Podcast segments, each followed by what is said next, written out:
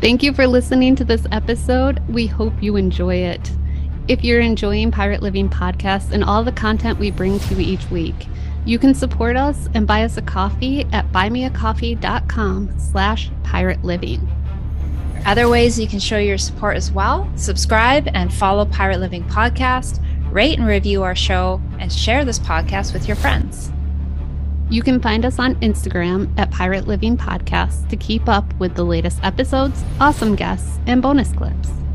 Pop in and say hi. We love chatting with fellow pirates. You can also reach out to us uh, to learn more about our individual and group coaching programs. And as usual, keep creating good trouble. And now, on to today's episode.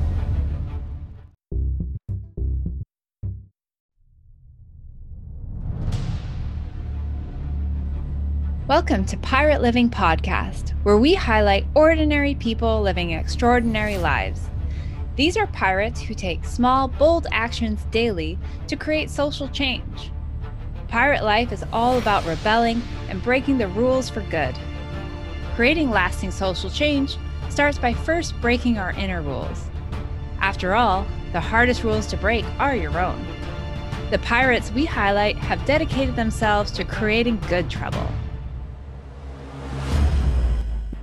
Welcome to Pirate Living Podcast. We're excited to be talking with Laurel Airica of Word Magic Global once again today. Our first interview with her was on episode 43, so if you haven't had a listen, go check it out. And we are thrilled to dive even deeper into word magic with her today. So, welcome, Laurel. Thank you so very much. It's a delight to be sailing on your pirate ship with you and looking for ways to help liberate consciousness globally, which is what we're all about. Absolutely. And when you were here last time, we we started touching on the word magic and a lot of the word play and the double meanings of our words. And um, would love to just continue on that journey and maybe hear what you've been up to since then. Well, thank you very much. Um, many adventures, I wrote a blog called Whose Life Is This Anyway? Because having been living a nomadic life for several years and uh, being untethered anywhere, I just found myself carried from one situation to the next that brought about a whole evolution in my relationships and in my consciousness and in a, a greater trust of what I'm thinking of as um, the larger immune system that is around us. We know we have one in our bodies that, without our conscious awareness, is beating our heart, uh, digesting our food, etc., and fighting off organisms that would weaken our system. And what I found through these uh, this period of a lot of travel is that without my willing or affirming or consenting, my life has been carried in areas and to adventures that I couldn't possibly have imagined. And it gave me such a, a, great conviction that I can relax in the face of whatever is going on, knowing that this larger part of me is going to carry me to where I can be most effective in sharing the gifts I incarnated to share. And I know that what's true for one is true for all. And the process of letting go and trusting is sometimes easier for some than others. For me, it has not been easy, but I'm so grateful to feel in a in a, a space of greater peace and surrender, trust, and um, amazement at what comes forth when I let go. Mm-hmm. We talk to a lot of pirates who are living a more nomadic lifestyle, and I'm wondering what started you uh, with that. What what brought that on? Well, I had been living for 30 years in Santa Monica under what was then a changeless sky. And I then had the opportunity to move to the Pacific Northwest to be close to my son and his family. And the opportunity arose when um, I do editing for people, editing and writing sometimes. Um, and there was a large enough project to fund my exit from Santa Monica to the Pacific Northwest. And my family stayed in place two years, and then economic necessity took them to Wisconsin and now Northern California. So there was no point in trying to follow them from place to place. And I preferred living in the forest. So I was living from place to place with various uh, people, renting rooms from them and having adventures with them and not intending to ever come back to Santa Monica. But then another synchronicity, actually, that began with a podcast conversation with Paul Chek, and then an invitation to his birthday brought me down a thousand miles to Southern California, and then synchronistic opportunities um, emerged that made it clear I was meant to stay here for a while. So that's where I am again. And it's been quite an evolutionary journey, really, really amazing. I, I have always felt that we're walking along on a stage set, that this dimension of reality is like a game board and so I had the opportunity of entering various sets, various theater sets in the form of people's homes with different players. Um, getting to see reflections of karmic patterns and watching that whole wave of it rise and then heal and uh, go away. So that's been the reason for my journey. And I have no idea what's next. At the moment, I think we're all transients because none of us know what's coming next or where it will carry us. And so a greater trust in the in the well-being of that which guides and lifts us and directs us uh, makes it easier to go through this this initiatory process in the history of humanity that we are collectively experiencing. Yeah, uh, well, on that too, what we're collectively experiencing, like right now with current events, um, everything that's going on as well. You have a, a poem that you recently um, you reshared that you wrote a while back about um, raw war, correct? Is that the name? Yes, yes, mm-hmm. uh huh. Yeah. So, uh, would you like to share a little bit on maybe even the poem or a little bit on that and your views on the current events as well? Well, speaking of stage sets and staged mm-hmm. events, who knows at this point what's real and what's not, and uh, what is actually behind it, and then all the conflicting narratives for the cause. So for me, it's about, well, just to step back, um, I may have pointed out before we, that we're all, or most of us, as small children hear the nursery rhyme row gently and merrily down the stream, for mm. life is but a dream. And the sound of life's stream and life's dream is identical. And I think that's the truth of it. So we're in, and as a child, I used to imagine um, sitting in a movie theater watching all the action and then sometimes stepping into the film of the real and participating and then returning. So I think that is what is occurring. Who knows what is and who is behind it, but only that a greater purpose will be served through it. So that poem, um, Raw War, um, came from listening to a cross cultural anthropologist Angeles Arrien, sometime in the 90s, share that she had led a leadership group with young kids.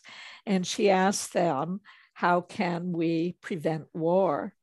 And one little boy said, Well, there are about—I don't know what the figure is, maybe a billion Catholics in the world. And she said, Yes. And he said, Well, if the Pope made war a mortal sin, So that's the basis for this poem. Now, of course, there are many other religious leaders who make um, war a holy crusade. So um, the poem isn't quite as relevant, but I can certainly share it. And, and you need to know that there's um, that just as every person is said to have a twin, almost every word has a twin as well. So the word comedy, its twin is C O M I T Y, comity. And it means respect, mutual respect for life ways of another culture. So it goes. Some men take war like a ragged whore and lay their lives down beside her. If they let her eat enough nice red meat, they think they may outride her. But as everyone knows, and our history shows, war really has no winners. Whether vanquished foes or brave heroes, we all emerge as sinners as was pointed out by a child of 10, if the Pope made war a mortal sin, his ordinance might well suffice to end most human sacrifice. So here's a rule of thumb to help overcome the urge for bloody slaughter.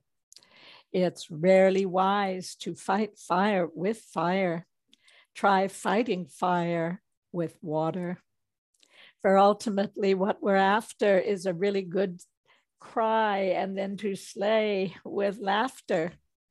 Just think of how much better international relations would be if we could all agree to the comedy of nations. So that's that's this piece. And at the moment, we're watching a war right before our eyes, hearing competing narratives about the basis for it and about who is doing what to whom. It is a horror. Many people are losing their lives in the midst of it. And what can we do as we witness it from a distance? And knowing that we are all interconnected and that what we do, even in the privacy of our own home, in our prayers, in our consciousness, can affect other people uh, at a great distance from us. I believe that both the inner work we do through meditation, prayer, contemplation, affirmation, all those things that we do individually and then bring the consciousness we cultivate through that process to our collective conversations. And then to converse with a greater awareness of the levels of meaning within single words that we mostly overlook or underhear, we be, can begin to speak with greater consciousness and greater kindness in ways whose reverberations can positively lift the consciousness all around the world, among all nations, whether we speak the same language or not.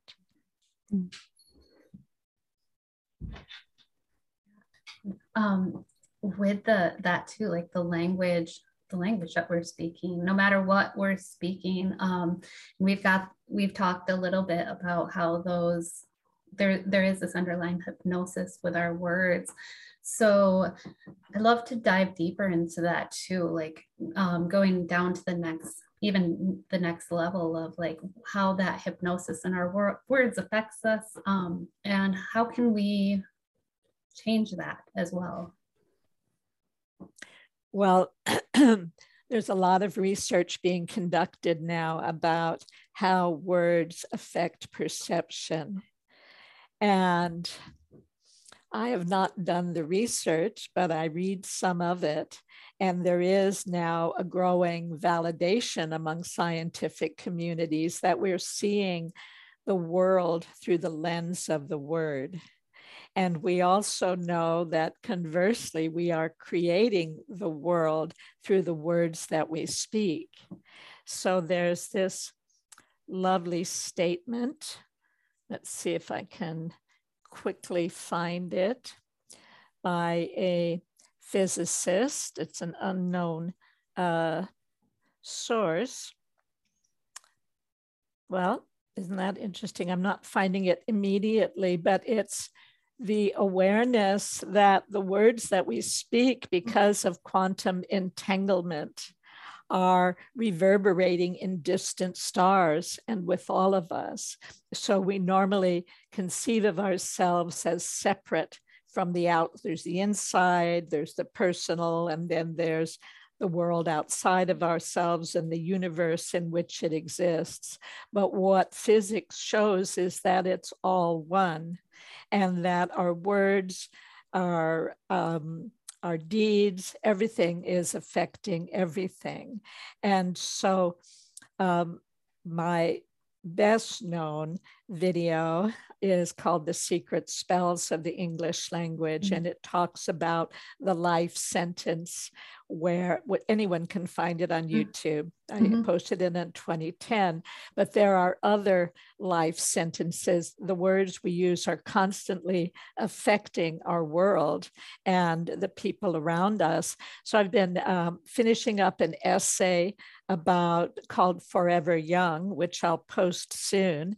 Uh, uh, members of my extended family just had a new baby girl and i realized that whether you know one is one minute old or a hundred years old were described from the very beginning as old. Mm. and that is a very aging adjective. And that it gives us a sense of um, you know this journey from the womb to the tomb um, where we are condemned with a, a vision of being old, which means withering mm-hmm. day by day by day. So clearly, we need more the evolution of the language. And I am soon going to be inviting people to a meetup with me in which we talk about how we can start evolving English, the leading software of the Western mind, to help us convey a higher frequency of consciousness in our communications and inspire a greater frequency of kindness in our interactions. So, if people will subscribe to wordmagicglobal.com, you'll receive invitations to the latest offerings and um, updates and new podcasts, as well as new blogs so that every one of us can become uh, a linguistic tinkerer, can start tuning up the English language symbol and sound system so it can convey a higher frequency of consciousness in our communications and inspire a greater frequency of kindness in our interactions. And how how do we do that? Mm-hmm. How do we do that? Well, another video that I posted when I did the secret spells, also in 2010, is called Taking Command of the English Language. And um, it very explicitly describes exactly how we can do it and why we need to. I could probably recite it from memory. I may need to look at it to do it perfectly, but it also it gives the example. Well, page two says Mm-hmm. I think back about how random acts of kindness helps deliver us from our blindness and remind us of the sweetness that binds, refines, and completes us through our acts of spontaneous, miscellaneous giving. And how these acts simultaneously elevate our sense of what we call really living, since generosity generates prosperity, when we give with an open heart and deep sincerity. And I just want to point out that the word generosity has eros right in the middle of it, and eros is the god of love. So, whereas um, miserliness or, or misery is being a miser and with it ends with the word why so this this is part of the fact that we do come with instructions mm-hmm. and that poem goes on to say to be the one to release the dove of peace on a wave of love that lifts us all above our usual sense of separation must surely be the cause for an ongoing celebration, for it is certainly an experience that lifts us well beyond words and beyond anything money could possibly buy. And yet it is free for all who wish to glorify God's living presence as our human essence and thus to bless the best in the rest of us. But speaking of money, have you heard the exhilarating word tourbillon? It means something resembling a whirlwind or a firework that rises spirally. Ideally, we all could be tourbillionaires with whirls of words that swirl the world's next revolution.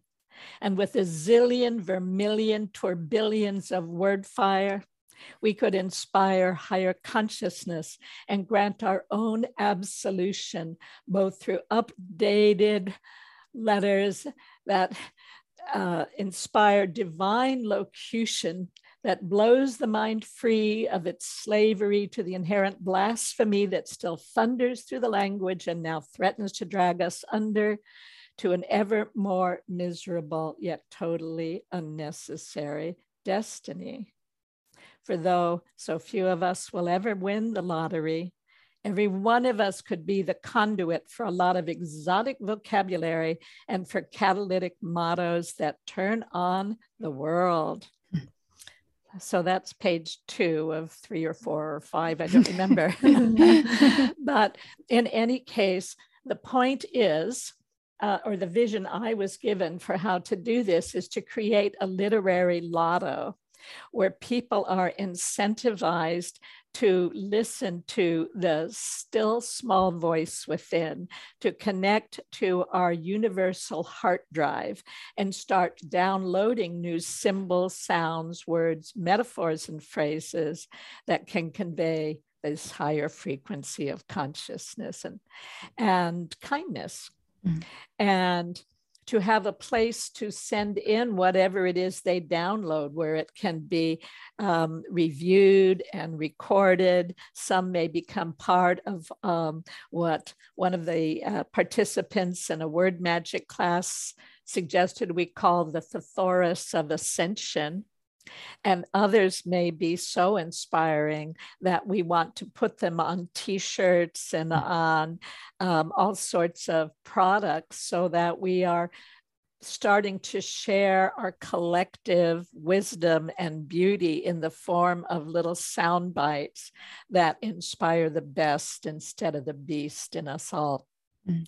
So the meetup will be a discussion of creating teams that we mm. can do this uh, people will be invited to send the, their ideas in with um, several little dollars that go into a uh, treasury that help with the production of things uh, and also prosper the prophet, prophet the prophet who brought mm-hmm. through the idea. And all the while, people will be cultivating their capacity for inner listening and downloading the wisdom that can transform their lives and that of us all. Mm. So, when you say we do come with instructions, is that that inner listening that you're talking well, about? I wrote uh, I wrote a master's thesis in 2005 for um, a program in spiritual psychology, and I was able to do what I'd always wanted to do was to which was to create a book of philosophy through wordplay, and so um, I, I have this book in in storage in Portland since I wasn't planning to come down to Southern California, but it's filled with words that have wisdom within them. So people are most familiar with my work in terms of secret spells, hypnotic words that contradict themselves and probably affect us subliminally because of the double talk in them. But there are also what I call sacred path words, which are words that remind us that we already have the wisdom within us to live lives of liberation and beauty. And so, um, for instance, we have in the word eyes is yes. And I take that to mean that we are meant to say yes today, as well as yes tomorrow and yesterday. That yes is that that's accepting where we are and being okay with it. And yes, another word for yes is see, which is SI, and we're meant to see for ourselves and to live affirmatively. However, in our nose is the word no. And that means that knowledge requires good sense and the ability to sniff out the news and to exercise discernment in our lives. And in our mouth, I was surprised to see not in, but out. And so anyone can make whatever they want of that. I, in this book, which is not published, I, I surmise that it means that life is not about consumption, consumption it's about expression. Mm-hmm. And in is in our chin. So our nose isn't stuck in the air. And our, we've heard of a third eye here. Few have recognized that we have a third ear in our heart. And the word heart and, e- and earth are the same word. And when I've asked young children what they make of that, uh, one little boy of about seven said, Well, maybe it means that the earth is the heart of the solar system. And another child said, Well, the earth is the heart of our lives. So the, this is like the hidden philosophy, hidden in plain view in English letters and words that can inform us and it reflects our greater wisdom back to us. Mm-hmm. And so, just as there are secret spells that relate to cultural consciousness. There are what I call the sacred path words that reflect our inner wisdom and beauty to us. Mm. And I've discovered many, but there's an infinite number. And playing with words in search of these treasures can inform us, awaken us, uplift us, delight us, so this is a kind of wordplay that makes everyone smarter, wiser, kinder, more playful, witty, and literate. Mm-hmm. You talk about like um, speaking with children and asking them questions. And I'm curious if what do you notice is the difference with the response from children mm-hmm. versus adults? Well, the lack of inhibition. Mm-hmm. children will venture forth with um, a response. And um, well, there's the word grown up. it sounds like groaning pain. Um, or, or, the word adult, which mm-hmm. is almost identical to adult, mm-hmm. which is an idiot. And I sometimes quote the 20th century um, poet Charles Bukowski, who said, most everyone is born a genius and buried an idiot. so, children, healthy children, have access to their genius. And genius is higher dimensional consciousness. It's a capacity that everybody possesses. So, whereas children will venture forth with their ideas, um, adults will look for the trick in the question. Mm-hmm. And uh, a couple of years ago, my grandson at 10 said to me, Well, you know, if you turn the word backward, you have D R O W. And I'm thinking, Yeah. And, and he said, Well, that's the beginning of drowsy. And that's how we feel when we read words in bed. And of course, the hypnotists um, main tool is language. And one of the main phrases is, You are feeling drowsy. So the, it's like being in a sound system, a symbol and sound system, which is constantly echoing and reflecting us back to ourselves. And uh, it's wonderful to become aware of it and then to begin tuning it up mm-hmm. where it has fallen out of tune. So, how is it that we lose that genius when we go from being a child to? Well, it's the conditioning that happens uh, at home. And it's the lack of recognition that children, like very, very early age, have access to their source of infinite intelligence. And wise parents who are able to recognize it can then support its flowering. And through one of the most amazing synchronicities that I had in meeting someone. I met a woman named Resa Brown, R E S A Brown. And Resa is a homeschooling genius. And she has the website, thecalltobrilliance.com and another website called passionorientededucation.com.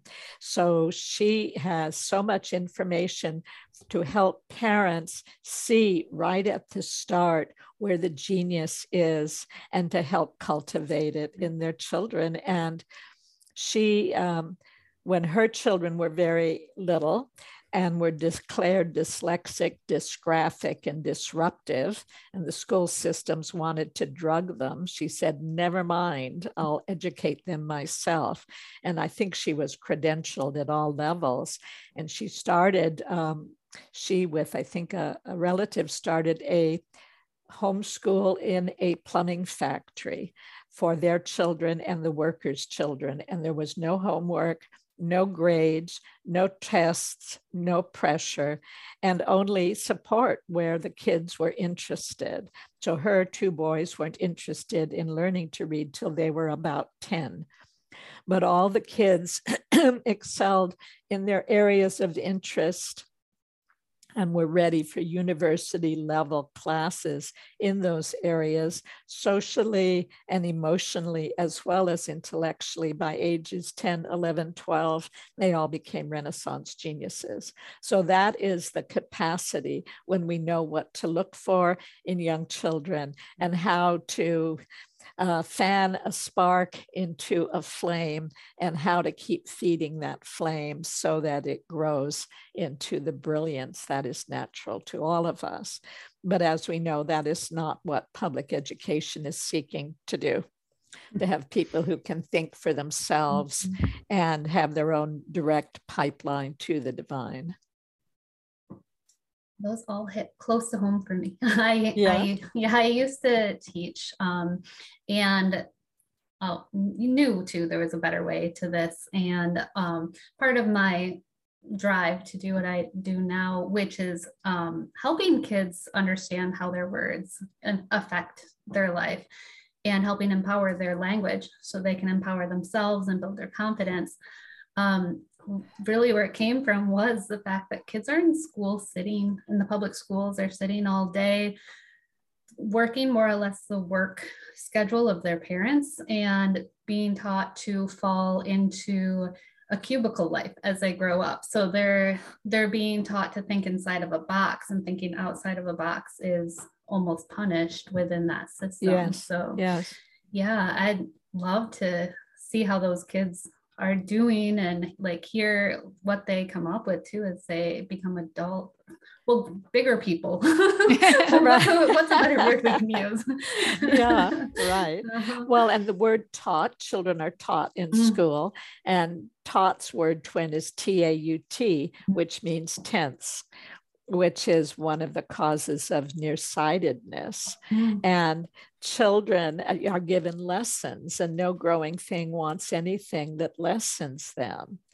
And the people who who are who oversee the program openly declare themselves board of education and you have to be absolutely tune deaf or to take on such a declarative label as that. Mm-hmm. It's the truth is right there out in the open. And um, yet we are taught to ignore it. Um, and I, I've shared before, I don't know with you guys, but listening to you guys, for heaven's sakes, anyway, you ladies, listening to a little boy's video game and hearing the background narration, and it was repeatedly saying, Nothing going on over here, let's look elsewhere. Nothing going on over here, let's look elsewhere. So it was implanting in this child's subconscious mind the impulse to ignore the obvious. Mm-hmm. So we think if it's too obvious, it can't be real. But no, I think the truth has to be told because a lie is not fully alive. It's missing the V, which is like the arrow point of spirit into matter. And so it's all out there for all to see. It's just we have chosen to believe nothing going on over here. mm-hmm. So yeah that's wonderful and and just to ask children to start inventing words mm. and give them ideas and i'm soon going to um, put out a little book for kids i've done mm. a lot of uh, writing on that score um, it's just I have so many projects at once that I'm working on, and some for clients as well. That um, I'm not. Well, I'm looking forward to completing them more mm-hmm. quickly. Mm-hmm. I think we talked. Did we talk last time about Kristen's uh, book when you had, had you on here? Kristen's book. Um, yeah. I will say again because it's not fresh in my mind. Yeah. Well, Kristen, I, I, have it framed over there because I'm so proud of her. oh, good, good. Didn't I take a look at it? I believe I sent it to you. Yes, um, yes. Abracadabra, I know what to do. Yeah. Yes, mm-hmm. yes, absolutely. That's yeah. wonderful. Um, I met a gentleman named Sam Beard who has worked with eight US presidents developing programs to help uh, create jobs and uh, opportunities for people. And his current project is about reading to children from um, you know zero to five years old and even in the womb because mm-hmm. evidently if they haven't heard enough words by the time they enter school it may already be too late mm-hmm. so for all those people who are uh, writers and creators as you are um, focusing on what to share with children that will help help them remember who they are and mm. why they're here will be a great gift to them and to all of the culture. Mm-hmm. Yeah, that's one of my greatest um, dreams, I would say, where having kids remember like instead of forgetting like yes. we end up doing have them remember why they're here um, so that that instead of that turning off as the world keeps telling them who they should be and who they are um, that that memory remains and that they get to build off of that at a very young age instead of it turning back on perhaps when in an older age where it's like I feel like I should be doing something else, exactly. but instead being able to use it their whole life. Exactly. Um, well, I want to give you information on Sam Beard mm-hmm. and his current project, and anyone else, um, I'll, I'll, send it to you, and maybe you can post it. And anyone mm-hmm. else who is has young children or is interested in working with young children to help the brain. Um, stay aware of the soul and the purpose of their journey here. Mm-hmm. And I may have shared previously that I had a dream some years ago um, in which a very advanced linguist was saying that when we evolve the English language, that the new people coming in won't have to forget why they're here mm-hmm. and what they what they came here to do and who they are. So a lot of it is that the language is is a form of hypnosis, mm-hmm. and um, it's kind of a dead language in the sense that it has a whole agenda that is almost like a, well, like getting old from the minute you're born. the time is ticking, mm-hmm. and uh, it, it's just not life affirming. And that's what we can do as we create words together. So, again, if people would like to subscribe to my uh, website, I will soon be sending out a um, invitation to a meetup for talking about how do we create a new word ardor mm-hmm. in which we create a global movement for linguistic improvement because with all of the problems we have, it all stems from our consciousness, it stems from our way of thinking, and language helps program thinking.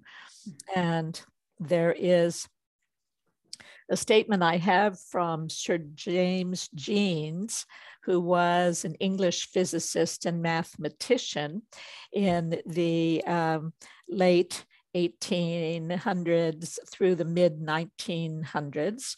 And he said the stream of human knowledge is impartially heading toward a non mechanical reality.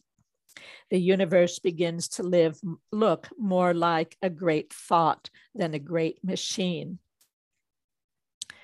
And so many people. I have a lot of statements that I've collected over the years from people like Confucius and Socrates and Orwell and Terence McKenna and Gregg Braden and Lynne McTaggart and Gary, uh, Gary Zukav, all saying that we need to evolve the language and that it will give us an evolutionary edge. And so my work demonstrates why the language needs to be upgraded and also how we can do it in just those two um, uh, YouTubes, taking uh, the secret spells of the English language and taking command of the English language.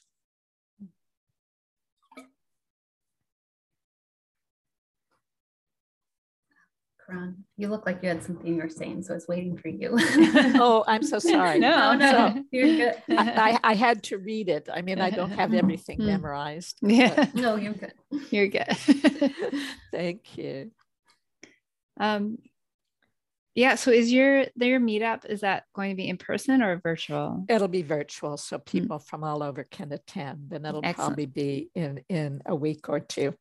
Okay. Just have to write up the invitation. Mm-hmm. I also am having a writing circle that I do four session writing circles every month.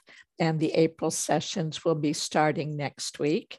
And people who would like to participate in a sacred circle where there is love and support um, and encouragement and suggestions for bringing your work to the next level. So I keep them very small. I have several each week. And uh, um, people, everyone has an opportunity to share their pages, to ask questions, to get reflections and suggestions, and then to offer it to other people. So it creates, it's an amazing synergy of people who come together to share with each other and um, a great flowering of talent and completion of projects. It's it's a very lovely and truly sacred thing. And I'm also putting together a course on Thinkific that will be uh, let me see my little title here. I have to go off screen to find it. Um, so it is called Speaking Beauty Amplify Your Word Fire and Light Up Your Pathway to Prosperity. Mm-hmm. Develop a silver tongue in 21 days and talk your way, talk yourself into abundance. Mm-hmm. So that will be a uh, class people can take at their own rate. And I will come in and do a coaching session or two, and it will be an introduction to a larger immersion in this subject. And it will cover a lot of subjects, including words that can uh, inspire higher consciousness, but has been have been lost to awareness, hard to find them even in a dictionary sometimes. Mm-hmm. Um, uh, I have an article called angel food, words that put wings on our hearts, that I can send you a link to, and it will share some of my favorite words. Like, like for instance, the word theodicy is very relevant today, and I found that by um, trying to rhyme the Odyssey um, when I was writing a poem for someone and I was going in my mind, the Odyssey, the Odyssey, the Odyssey, the Odyssey, the Odyssey. That has to be a word, and it is. Mm-hmm. And it means a vindication of the goodness of source, spirit, God mm-hmm. in relation to the existence of evil. And it's a theological argument, but it's also, we wonder, well, how could a loving God allow this to happen? And what happens in the process of dealing with these kinds of situations is that qualities of consciousness and courage and determination emerge that likely would not have without having that severity of a challenge. And it also has to be looked at in the context of life as an eternal journey. Mm-hmm. So that even if we step out of one incarnation, we are assured when we're ready of taking another and and taking with us the qualities we developed in the course of facing what looked like insurmountable challenges. So that's definitely one of my favorites. And another is omnificent which means possessing full creative power. And another is, and I, another is anamnesis, which means the soul's recollection of the uh, learnings and talents and gifts it cultivated in other lifetimes. Mm. And so now I, have seen it defined as a patient's recounting of their medical history. So you see how they get absurdly downgraded at times. And so there's little reflection of the beauty of our being and our capacity to um, really overcome whatever is thrown at us mm-hmm. because we are greater than all of this. And so just as I said earlier, that the world has looked like a stage set for me. We are actors on this stage. And when we look from high altitudes, we see that we are, that it's a little toy world, and we are so much larger than this.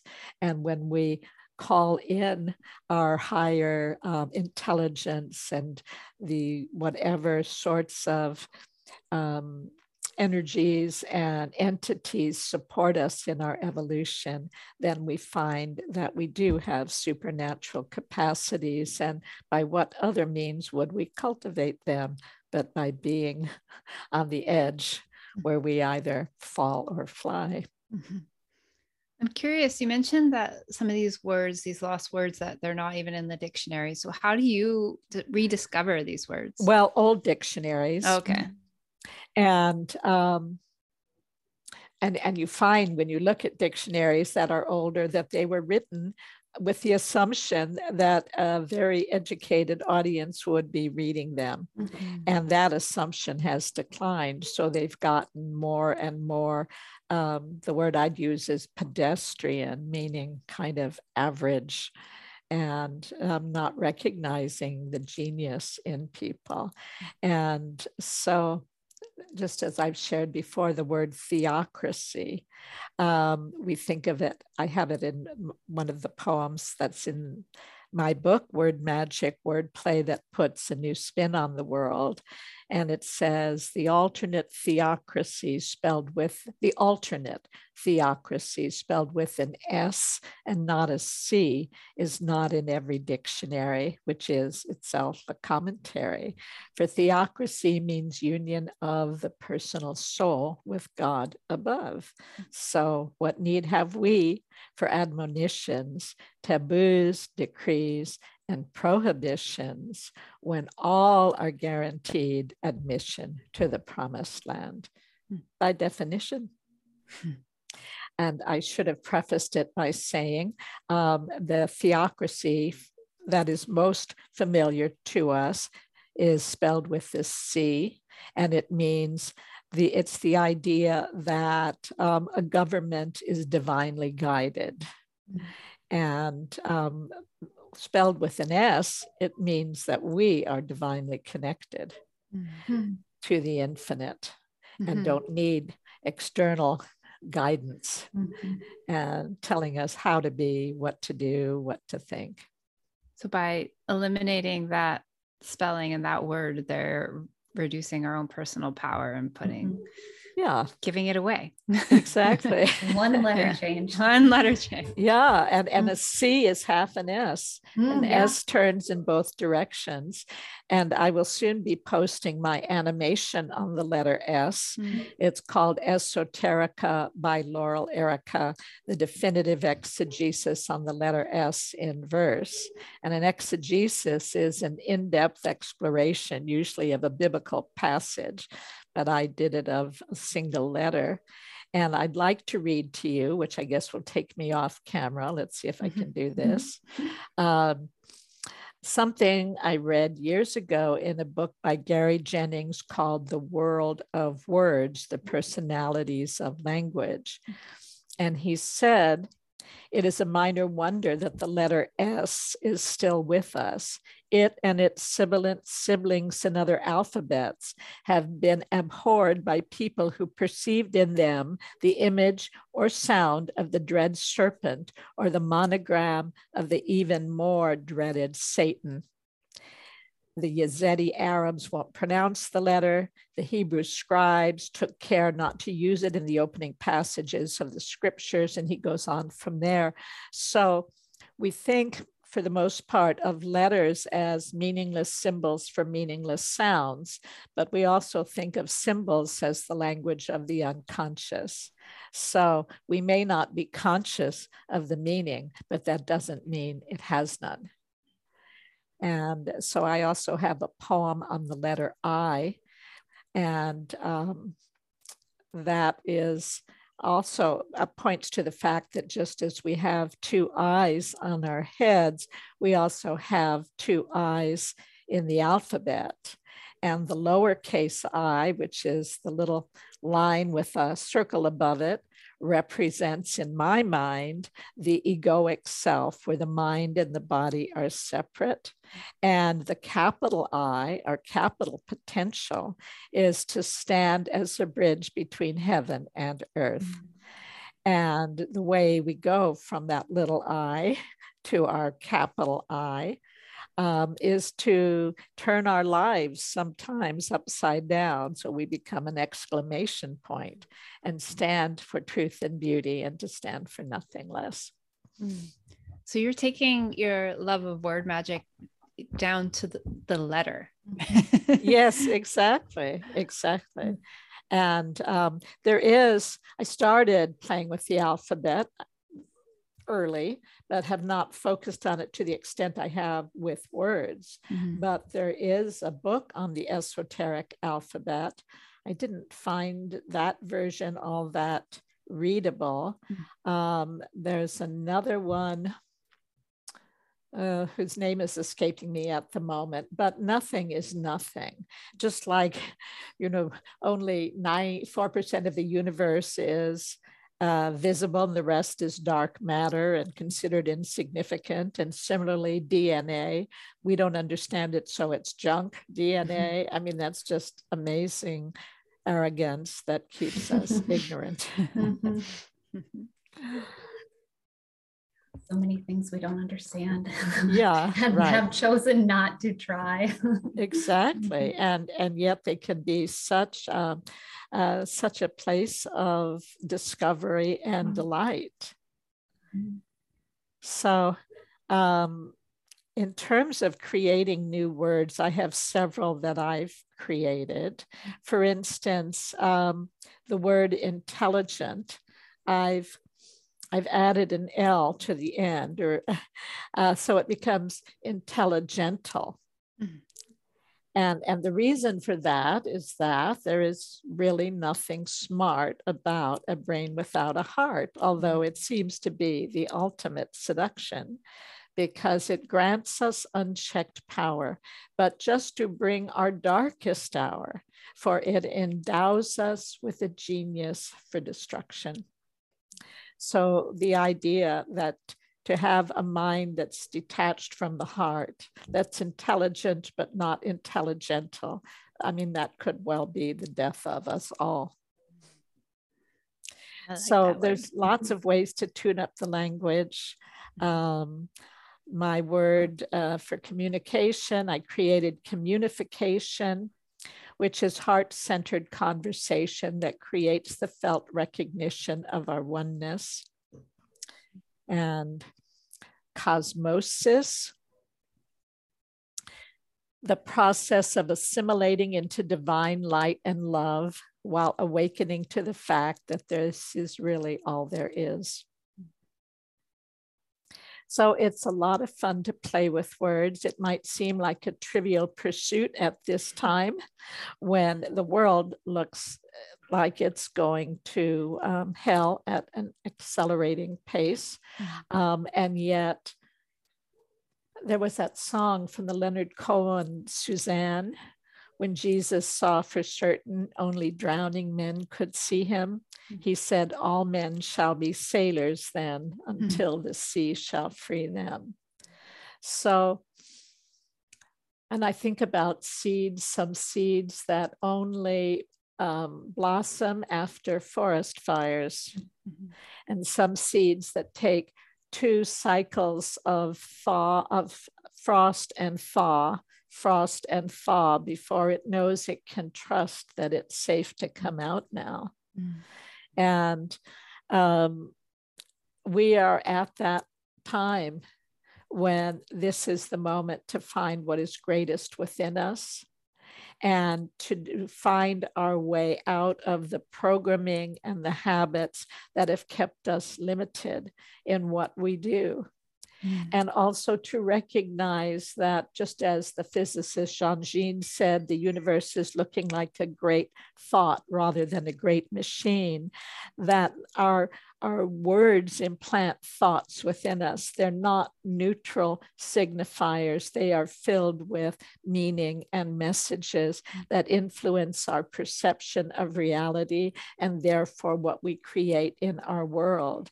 And because this is an old, outdated software, we can start collectively, creatively upgrading it, both by discovering some of the words that are there within words and by tuning up words, like I've shared an example of asking a group of people, what shall we do about the fact that the word hello in reverse is oh hell? Hmm. and one woman said, well, how about hallow?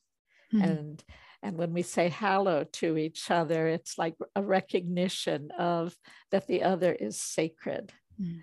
And uh, a gentleman named uh, Arkan Selik in Turkey turned amen into I'm in, mm. which I think is a beautiful affirmative statement that yes, I'm putting my energy, my intention into this um, purpose and that's what it is our collective will joining together um, to affirm a higher vision of reality. Uh, we live out of our stories. Uh, the story we've lived out of for the last 2,000 years is that a woman took a bite out of an apple and the whole world went to hell. and everyone is born in sin as a consequence. Mm-hmm. And so there has been that dark pall over all of us. And how can we fully emerge when we feel that we are dark and inferior beings? Well, that is a story that's false. And we all have uh, an inner narrative mind that's constantly. Um, throw throwing shade over us, mm-hmm. um, criticizing us, calling us to limit ourselves and stay safe, and we're not good enough. And everyone seems to have that same scenario, at least everyone I know. Mm-hmm. And um, it's a lie. So, what is the truth is our greatest self, and what feels best when we tell a new story of who we are. So, in this Thinkific class, there will also be about um, affirmations and invocations that affirm and strengthen the truth of who we are instead of the lie that we've been told and that we continually tell ourselves, and that the language itself uh, promotes. For instance, uh, I've never liked the word instinct because it sounds like we have an inner stink to me, mm-hmm. that what's within us stinks. Whereas the word intuit is like getting into it. Mm-hmm. It's coming into resonance with something so we can know it from the inside out and do something with it. And I, uh, the word consumption that was in the not in the early 1900s that was the waste you know that was tuberculosis mm-hmm. the wasting disease of people's lungs and contemporary consumption is a measure of the strength of the economy while it is wasting the lungs of the planet mm-hmm. so as I said, everything is out in the open in the language. And when you start playing with words, you start discovering that we are, words are mastering us rather than we are mastering the language. Mm-hmm. And I had a friend who said, uh, We don't have ideas, ideas have us.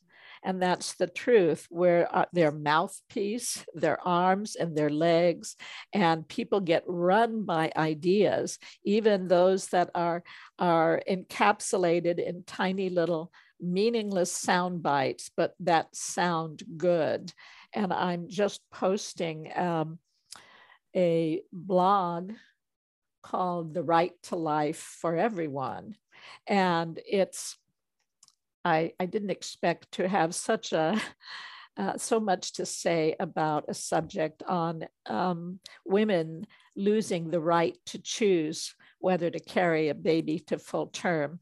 Mm-hmm. Um, but I have strong feelings about that, about clamping, clamping the iron jaws of the law around a woman's reproductive system, like mm-hmm. a, a, chastity belt of old. And um, anyway, there's a lot to say about everything. And just as I was surprised at how much feeling, I, I mean, mostly I look at this dimension of existence as backward land because mm-hmm. it is so totally backward where our our actions are mirrors of mirror images of our values they reflect them in reverse. So we kill for peace, we die for a good time, rather than knowing that living and loving is how we achieve our goals, not condemning and killing. Mm-hmm. And so mostly I, I uh, protect myself from getting too enraged mm. about the news that I see. So I was surprised to see how much passion I have for this subject and also fueled by the fact that I was an unwed mother. Mm. And I know what it's like and I I have a lot of thought about it. And I'm sharing this now simply to say that I'm sure your listeners have a lot of thoughts and feelings that they would like to express. But maybe that voice in the head says, You're not a writer. You're not good enough. You're no, you don't know enough. You're not smart enough. And therefore, they put that that clamp on their own mm-hmm. expression. Mm-hmm. And what the sacred right circle will help you to do is to get reflections from other people who say who who let you know that there is brilliance inside you. And if you can speak you can write. It's not a jump. It's just a natural progression. And i can help you with that and would love to. And other members of the group can do so as well. Mm-hmm. Yeah, I want to take one of them. Good. Well, uh, as I said, the April classes mm-hmm. start next week, and the Thinkific class will probably start within a month, but mm-hmm. as subscribers, uh, people will be informed as soon as it's ready. Mm-hmm. The interesting thing about that voice in in our head is that because it's the, our own voice, we we believe it to be true. Yes. I mean, why would I why would I lie to me mm. about such an important thing? Um, and yeah, these are all the the stories that we carry and we live out and we can choose to ignore. Yes. And and, and rewrite. I beg your pardon. And and we get to rewrite them. Exactly, exactly. And um the word pay attention. attention, tension is a high price mm-hmm. to pay for listening to that voice. And mm-hmm. I I remember years ago uh, when Eckhart Tolle was first on the scene, and he said it's like um, a, a, demon left a radio on in the attic. Mm and so we're constantly hearing it and and when we pay attention it can drain our energy. And i know when i'm tired it gets toxic. And whenever i sort of glance over to hear what my mind is talking about i remember oh that's right. And i just sort of visualize um, that yellow crime scene tape around my mind to remind me not to dip in because mm-hmm. it has nothing of value to contribute to my life and it's it's only just a tape recording that goes on and on and on there's a wonderful new book by Dr. Amy Johnson and I think it's called Just a Thought mm. and it's available on audiobooks and it reminds us that none of this that we that has such an impact on us emotionally and on the choices we make none of it is anything but noise and basically recorded recycling noise mm-hmm. that when we take it seriously can create all sorts of emotional upheaval mm-hmm. and this understanding which is uh, based on uh, an enlightenment experience by a man named, or uh, experienced by a man named Syd Banks, SYD Banks, in the early 70s. Uh, from that grew out some uh, an understanding referred to as the three principles that has been used to help even people with serious mental disorder to stop doing that to themselves. yeah, it's one of the things that we get we do as coaches is we get the people to first of all write it on put it down on paper. So write out those stories and the negative things that are in your head so that you can actually see it and see it for what it truly is. And then give that voice a name name it. So we just personify it and then realize that we we don't have to listen to this the evil inner mm. uh, partner in our head. Um, so it's a fun a fun thing that we do with our clients. That's excellent. And and there's a book I saw years ago called Taming Your Gremlin, mm. which is all about that, and it shows people's pictures of their gremlins mm. and this one that is constantly raising the bar so no matter how well you do mm-hmm. uh, it's never enough mm-hmm. so i call that the not enough stuff. Mm-hmm. And uh, we have it in so many different forms.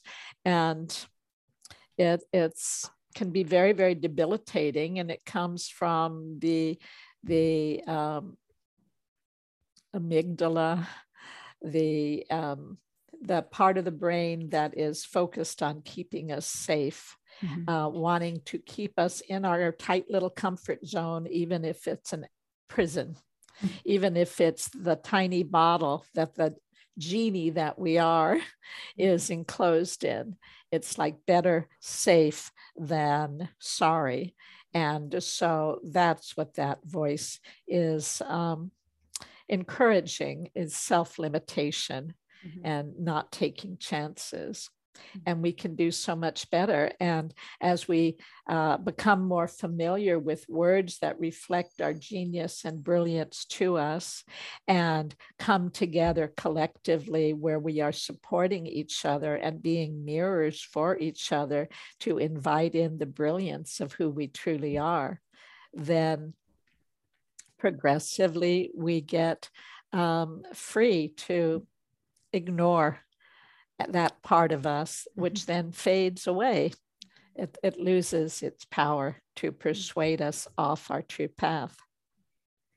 When when I did the project to give my inner voice a name and I realized what it was saying to me, um, it was some of the exact same phrases a little five year old in my class would say to me, which would be like, I don't think you know what you're doing. Uh-huh. like I started hearing it in her exact five year old voice, and which I would laugh off whenever she said it to me. And then I'd give, yes. like, I knew she wanted attention and she wanted to, to, be shown some love. So she's throwing these words out at me where really all she wanted was love and attention. So I would look at her, shake my head, and then give her a hug if that's what she wanted. And so when I realized that too, that really helped me start quieting those voices. I'm like, oh, sounds exactly like the five year old who I knew all she wanted was love and attention. Yes, that's beautiful. That's a wonderful, liberating insight. Mm-hmm. Yeah, I remember when I named mine, I named it Mallory. Uh-huh. And I don't know where this name came from, um, but it wasn't until afterwards that I looked up what is that meaning of the name Mallory. And then uh-huh. the meaning is an unfortunate person. Mm. And uh, I think, well, first of all, what a terrible thing to name a child. Yes.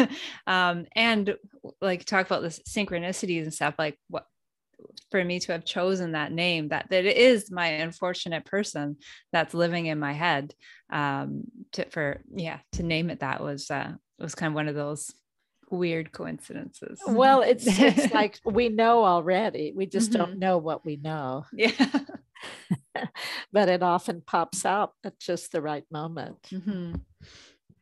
so i want to look at my notes to see if there's anything else mm-hmm. that feels like it would be fun to share with you all at this moment.